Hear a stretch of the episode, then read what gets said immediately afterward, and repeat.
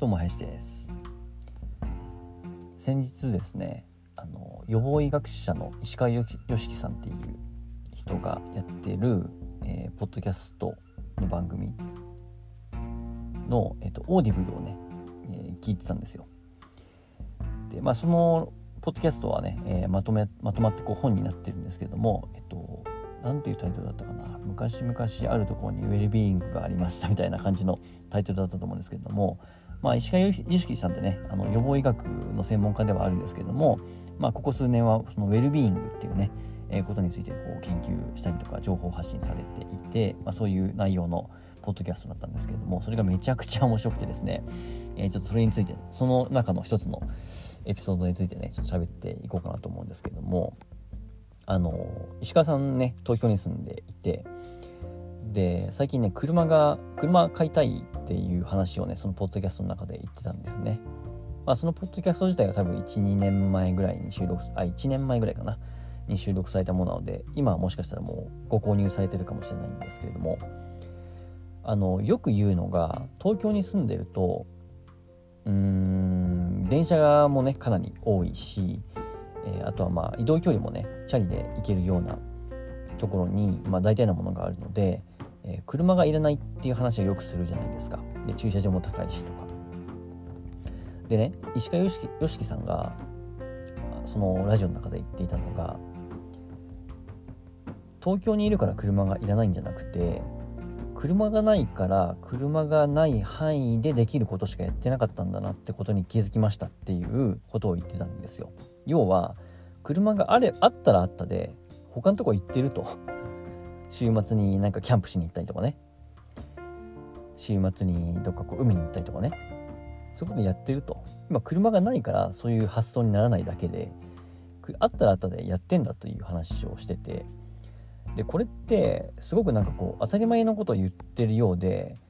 意外とね大きな気づきじゃないかなって思うんですよね。その発想ってどれだけの人ができるんだろうっていうことを僕は思ったんですよその時に。ねだって普通じゃないですか。その東京にいたら車がいらないって普通に言うし言われたら言われたで全然納得するじゃないですか、まあ、そうだよねっていう感じで。東京いたら別にね電車とまあちょっとあのあればチャリぐらいあればあのどこでも行けるし何でも手に入るよねみたいな。そこでわざわざこう車を買うっていう選択肢なかなかもうそう一回そう思い込んじゃ思い込んじゃった人って車を買うっていう選択肢なかなか生まれないと思うんですよ。よっぽどの理由がない限りは、うん、でも石川さんはそこで、えー、車がないからそういう発想になってるだけであったらあったでそういう中距離の移動飛行機に乗るとかじゃなくて飛行機に乗るっていうのは、まあ、長距離の移動ですけどもじゃなくてその中距離の移動ですよね、えー、隣の県に行ってみるとかちょっと関東から少し出てみるとかね。それぐらいの移動ってやっぱ車がベストじゃないですかどう考えても。まあバスっていうまあ、うん、車がベストですよね、うん、なんかねそのシンプルだけど真逆の発想っていうのかな。そういうのはね意外と誰にもできることだしあの誰もやってないことなんじゃないかなっていうふうに思うんですよね。なんかこれってこういうことだよねみたいな。まあまあ誰がどう考えてもそうだよねって思われてること。ってやっぱこうあの一回は疑ってみる価値があるというか、うん、本当にそうなんだっけっていうねところは考えてみる価値があるんじゃないかなと思いますね。まあ、あのよくねあのビジネス界隈の話で言うのはあの今何かのこう残ってないものとか商あの商品とかサービスっていうのはもう今までの人がね散々考えた挙句残ってこなかったから残ってこなかったた結果今ねその商品とかサービスがないっていうことだからなんか自分がね、え、新しいアイデアを思いついたからっつって、え、それがなんかこうすごいことのように思うのは勘違いだみたいな話ってよくするじゃないですか。あの近婚西野さんあたりがよくしますよねそういう話ってね、うん、なんかそうあのすごい自分が新しい発想とかね、えー、それ考えついちゃったみたいな人勘違い野郎がたまにいるけれどもみたいな。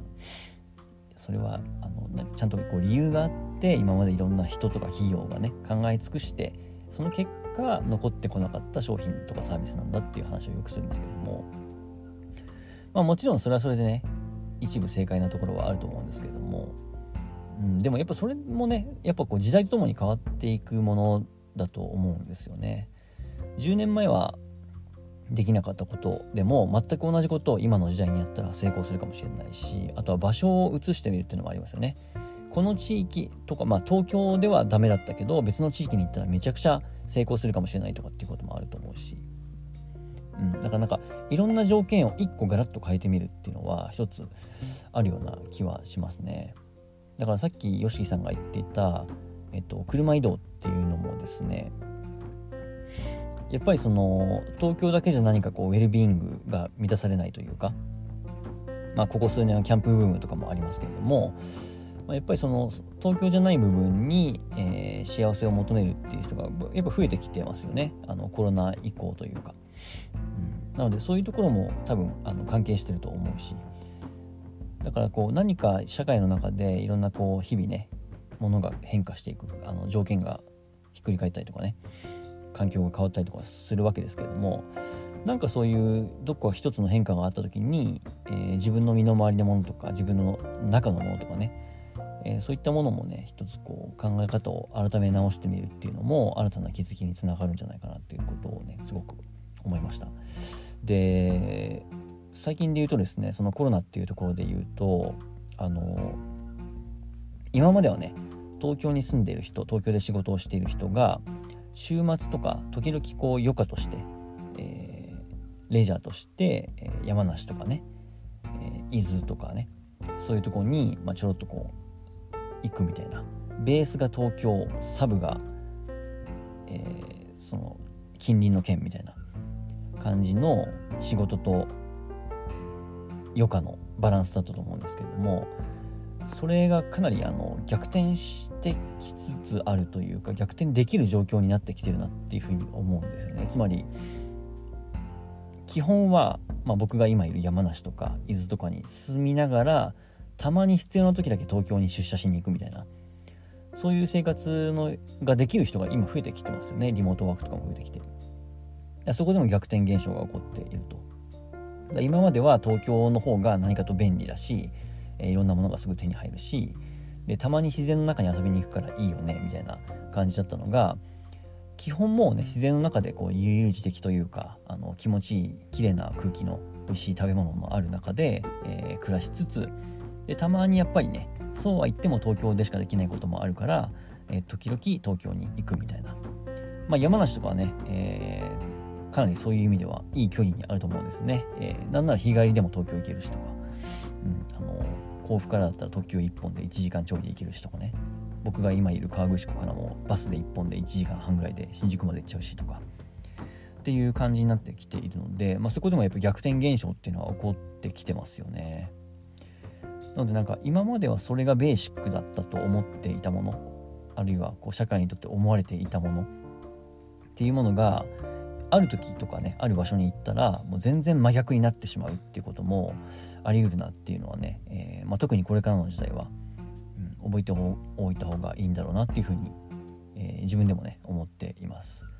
なので、まあ、時々ねあの転職する時とかよくあの人生の棚棚卸しとかっていう言葉をあの使ったりもしますけれども時々ね自分が今まで当たり前だと思っていたこと自分ができると思っていたことができあの今はもうできないとかね逆に今まで自分は絶対できないと思っていたことが今だったらできるとかね。そういうことも全然あると思うので何歳になっても、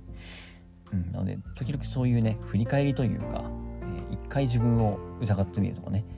えー、一回自分をリセゼロリセットしてまあ今アンラーンとかっていう言葉もあったりしますけれども、うん、